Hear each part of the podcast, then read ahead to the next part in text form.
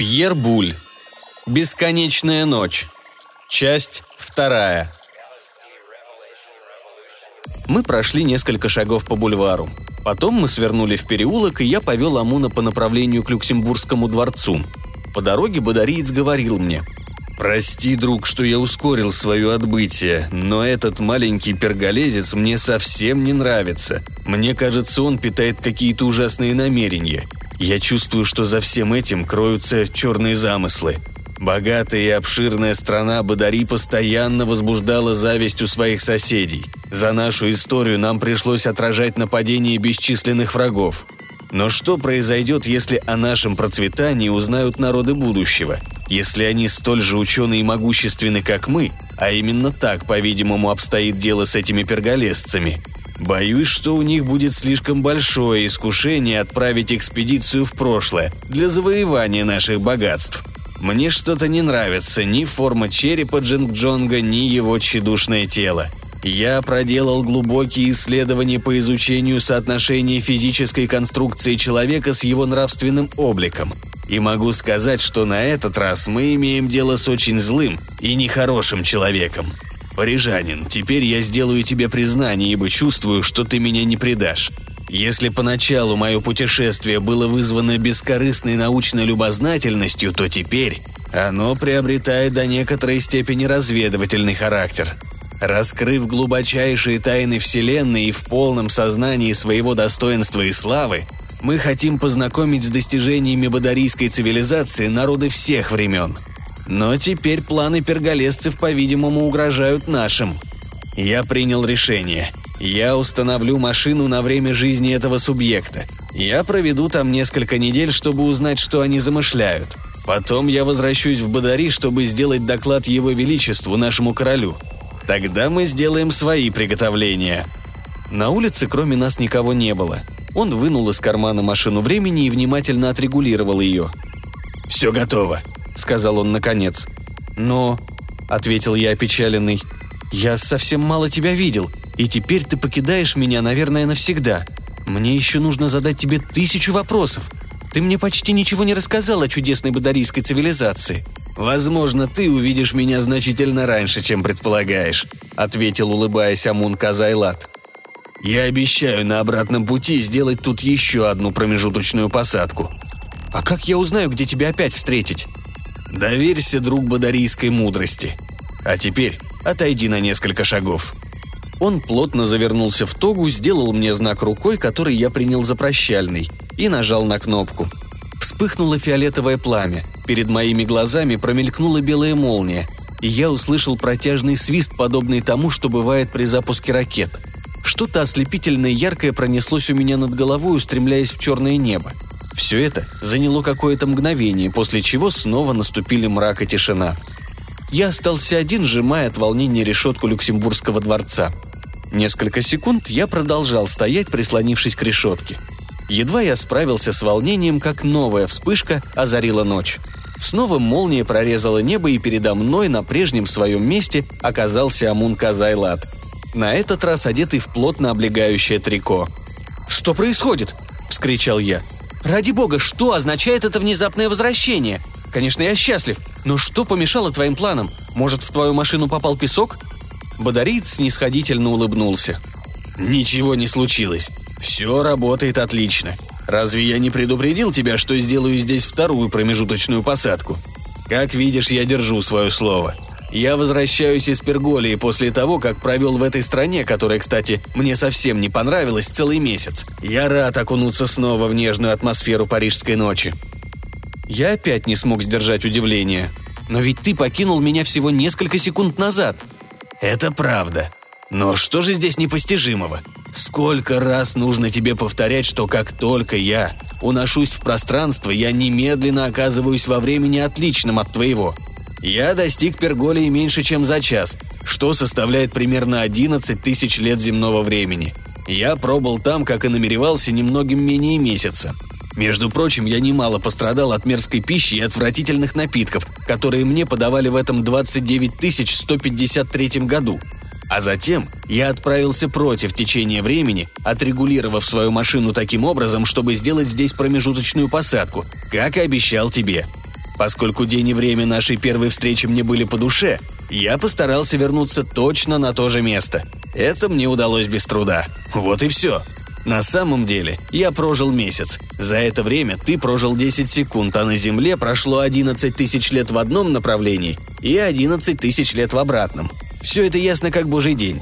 Я подумывал вернуться сюда немного ранее момента своего отправления, но я не сделал этого, чтобы избавить тебя от излишних переживаний. Я ведь вижу, что ты не в силах освоиться с относительностью времени». «Я понимаю», — ответил я в конец сбитый с толку. «Я понимаю. Я благодарен тебе, что ты переждал эти несколько секунд. Но в самом ли деле ты достиг этого 29 153 года, как ты его называешь? Видел ли ты, увидишь ли ты в самом деле... Послушай, я умоляю тебя, давай условимся употреблять прошлое время, пусть в этом и нет никакой логики. В самом ли деле ты видел эту перголесскую республику, чей представитель ожидает меня сейчас перед бутылкой шампанского? Можешь быть уверен, я видел ее и принес оттуда важные новости. Положение очень серьезное. Я хочу рассказать тебе о своих приключениях. Но не можем ли мы устроиться поудобнее в одном из этих заведений, где подают напиток, вкус которого я не забыл в течение последнего месяца? Пусть подождет Джинг Джонг, этот гнусный негодяй. Я присматривался к бодарийцу. Как я уже говорил, он был одет в черное плотно облегающее трико. Оно подчеркивало его формы. Фигурой он походил на античное божество. Я повел его в маленький кабачок на Сан-Жермен-де-Пре, в надежде, что там его наряд останется незамеченным. В самом деле никто не обратил на него внимания. Я заказал вина, он продолжал. «Да, сын мой, Перголия достигла больших успехов в области физических и математических наук. Но это не тот мир, который я выбрал бы, чтобы доживать там свои дни. Жители этой страны очень несимпатичны, и им не знакомо, что такое радость жизни. Помимо всего, это гнусные злоумышленники, которые, как я и предполагал, намереваются послать экспедицию для завоевания лучезарного Бадари. Но позволь мне теперь рассказать о своих приключениях. В них много необычного. Как ты уже знаешь, я использовал указания Джинг Джонга и отправился в перголесскую эпоху. Машина моя настолько совершенна, что я приземлился именно в его времени – в самой столице республики, которая именуется Бала и является наиболее отвратительным городом из всех когда-либо встреченных благородным бодарийцем. Я смешался с населением и старался ничем не обнаружить себя. Мне удалось обменять свою тогу на этот перголесский наряд, который буквально оскорбляет мой вкус. За несколько дней я усвоил их язык, после чего постарался проникнуть в среду их ученых, которые составляют там подлинную аристократию – Случай мне помог. Я поступил слугой в дом доктора Перголесской академии. Там я узнал, что приземлился в городе Бала, о чудо науки. Не только в эпоху Джинг-Джонга, но, слушай внимательно, то время, когда он уже возвратился из своего путешествия во времени. Я напоминаю тебе, что употребляю прошлое время только для того, чтобы не перенапрягать твои нервы. Я должен бы сказать, когда он возвратится – это замечание я делаю с тем, чтобы предупредить твои возражения. Ты помнишь, что когда я рассматривал возможность встретить в Перголе коротышку Джинг Джонга, он заметил мне, что если бы он меня уже видел, он бы помнил об этом. Итак, я встретил его там, но это произошло уже после нашей встречи здесь, после его путешествия в Бадари и после его возвращения. Стало быть, он не мог здесь помнить о событии, которое еще предстояло ему в будущем. Ты слушаешь меня внимательно?» «Продолжай», — сказал я, опрокидывая большой стакан коньяку. «На чем я остановился?» «Ах да, Итак, я оказался там как раз после возвращения Джинг Джонга из путешествия. Мне никогда не забыть минуты, когда он увидел меня, и слушай теперь внимательно.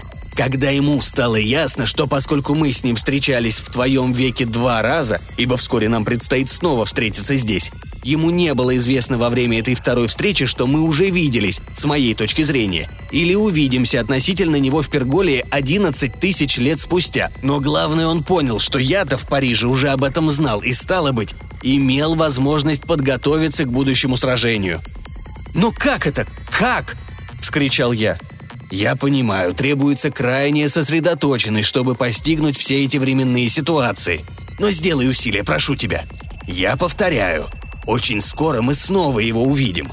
Он сам в припадке гнева сказал мне об этом в 29 153 году. Теперь он не будет знать, что я уже был свидетелем его возвращения в Балу. Но когда там, в Перголии, он станет участником встречи, которую я уже пережил, тогда он поймет, что мне здесь уже были известны все обстоятельства его будущего события и что он обведен вокруг пальца. Вот что произошло, и он меня яростно обвинял в коварстве. Достаточно ли ясно я выражаюсь? Продолжай, я, кажется, понимаю, к чему идет дело. Итак, Джинг Джонг возвратился из своей экспедиции. Конечно же, я старался не попадаться ему на глаза. Этот предатель представил доклад Перголесской академии и прочел его на заседании, которое происходило в доме моего хозяина. Я спрятался за шкафом и прослушал все от начала до конца. О, сын мой, трудно передать, насколько извращены эти люди и какая страшная опасность угрожает Бадари. Прежде всего, я испытал определенное удовлетворение, услышав из его уст, что мое путешествие счастливо окончилось. Нужно тебе сказать, что Джинг Джонг достиг Бадари немного спустя после моего возвращения. Мне кажется, ты не сумеешь уловить всей необычности этой ситуации. Впрочем, и мне самому нелегко во всем этом разобраться. Неважно. Итак, с явным удовольствием я слушал рассказ своего противника о поступке, который я еще не совершил, и о событии, которые он сам в нынешний момент еще не пережил. Буду краток, чтобы тебя не томить. Все прошло отлично, но продолжаю о докладе Джинг Джонга. Он рассказал о прелестях бадарийской цивилизации, о процветании ее столицы и мудрости ее немногочисленного населения. Он упомянул о пустующих пространствах окружающих Бадари, и сравнил их с густонаселенной территорией Перголии. Это их больное место. Дело в том, что этот народ одержим нелепой манией к стихийному размножению, без всякой мысли о будущем. В конце концов, им приходится жить в такой тесноте, как в мои времена жили кое-где крысы в чужеземных странах. Земля не может больше прокормить всех обитателей Перголии. Увы, мои подозрения оказались совершенно справедливыми.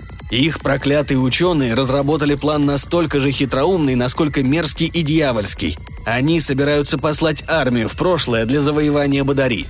Джинг Джонг своим докладом только поощрил их. Начато массовое производство машин времени. Огромное количество солдат-завоевателей проходит интенсивную подготовку. Быть может, пока я разговариваю с тобой, их авангард уже находится в пути. Впрочем, я ошибаюсь, конечно. Ведь Перголия будет существовать только через 11 тысяч лет. Что касается Джинг Джонга, он все еще здесь. Он ждет тебя на террасе заведения, где мы были только что, то есть месяц назад. Сын мой, я чувствую себя усталым. В этих путешествиях требуется такая работа мысли, которая подвергает рассудок тяжелому испытанию. Все это очень усложняется. Но продолжаю. Итак, Никем не замеченный я присутствовал на заседании перголесских ученых и слушал доклад доктора Джинг Джонга. Он продемонстрировал сокровища, злодейски похищенные им в наших музеях. Он рассказал о проделанных им экспериментах. В частности, он вступал в связь с бадарийскими женщинами из чисто научного любопытства с целью создания гибридной расы. Этот рассказ был особенно омерзителен. Услышав об этих гнусностях, я потерял хладнокровие – я выскочил из своего укрытия и бросился к этому коротышке, осыпая его градом жестоких упреков. Он узнал меня и понял то, что я тебе только что объяснил. Указывая на меня пальцем, он закричал своим коллегам. «Вот человек, которого я встречаю повсюду во всех эпохах. Это бодариец, рискнувший путешествовать во времени за 20 тысяч лет до меня. Я наткнулся на него два раза в 20 веке по христианскому летосчислению. Он прибыл сюда с тем, чтобы шпионить за мной, в то время как я, ничего не подозревая, сижу на террасе кафе в городе, именуемом Парижем. Но еще прежде, чем я увидел его здесь, этот гнусный негодяй отправился в Париж, зная заранее о моих замыслах. Он попытался вовлечь в свою игру жалкого идиота, чьим доверием он овладел. С помощью этого Оскара Винсана он захочет напоить меня и выкрасть мою машину времени. Но проведение не дремлет, и я расстроил их планы, ибо вот он я перед вами после того, как я выполнил свою миссию в Бадари. И это еще не все, перголесцы, знаете же, что этот проклятый предок встает мне на дороге повсюду, в прошлом, настоящем и будущем. Настолько сплелись наши существования, мое прошлое с его будущим и мое будущее с его прошлым, что сами боги не смогут ничего в этом уразуметь. Я встретил его снова, в Бадари уже после того, как он присутствовал на этом секретном заседании и пронзил меня кинжалом, что вы увидите через несколько секунд. К тому времени он коварным способом узнал уже все детали нашего грандиозного проекта и искал путей, чтобы воспрепятствовать его осуществлению. Он бахвалился тем, что убил меня. Сейчас он будет иметь честь совершить это в вашем присутствии. Ну что ж, пусть сбудется судьба. Умри, проклятый, я знаю, что кинжал, которым я на тебя замахиваюсь, ты направишь в мою же грудь. Но поскольку эта сцена уже существует во времени, я вынужден попытаться убить тебя, хотя и знаю, что именно я погибну. Умри же, презренный убийца!» И он бросился на меня с кинжалом. «Как?» – вскричал я.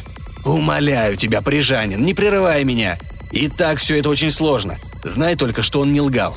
Я расскажу тебе сейчас, как все произошло. В отношении убийства все исполнилось совершенно точно. Замахнувшись кинжалом, он бросился на меня, но, к счастью, я значительно сильнее его. Я был на чеку. В один миг я вывернул ему руку и овладел оружием. «И ты полагаешь, негодяй?» – скричал я, тоже вне себя от бешенства. «Что мне не надоело встречать тебя повсюду. Ты думаешь, с меня этого недостаточно? Поневоле сталкиваться с тобой во все времена. Ты думаешь, меня это забавляет? Быть орудием в руках судьбы? Или я из удовольствия отдамся этой дурацкой комедии, когда попытаюсь выкрасть твою машину и буду знать, что ничего из этого не выйдет, как ты рассказал. Умри же, злодей, пусть сбудется то, что суждено. И я вонзил клинок ему в сердце. Он испустил страшный крик и отдал свою мерзкую душу дьяволу. Да, сын мой, я преступник, но меня не мучают угрызения совести. К тому же, я убил его при самозащите. Единственное, о чем я жалею, это то, что я не смог навсегда покончить с этой жуткой личностью. Увы, мне придется встретить его еще здесь, потом в Бадари и по его возвращении в Перголию, когда я закалю его там через 11 тысяч лет. А затем придется снова отправиться в Бадари и снова встретить его. Ты знаешь, эти путешествия выработали у меня куда более сложные представления о времени. Я начинаю замечать, что это не столь уж простая среда, как мы представляли. Но окончу свой рассказ. Итак, я убил коротышку Джинг Джонга. Почему только я не сделал этого раньше? Ну и шумиха поднялась в этом научном собрании. Все эти писаки-коротышки бросились на меня, испуская дикие крики и комическим образом потрясая своими кулачками. Я с удовольствием проломил бы череп нескольким из них, но их было слишком много, и я не выбрался бы живым из перголии. Я предпочел достойное отступление. Ноги у меня длинные, дыхание отличное, так что им было не угнаться за мной – я укрылся в городе. Я прожил в нем еще несколько дней, нужно было узнать подробнее о замыслах перголесских академиков. Смерть Джинг Джонга не обескуражила их, и они не отказались от своего проекта. Недолго ждать столкновения Перголи и Бадари. Война неотвратима.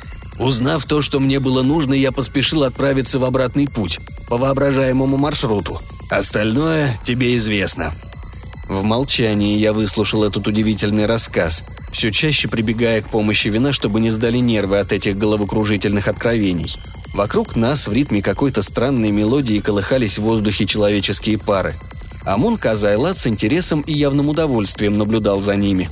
«Мне нравится бессвязная суета твоего века», — проговорил он со вздохом.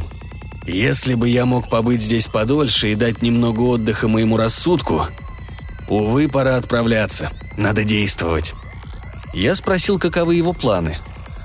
«Вот они», — отвечал Бодариец.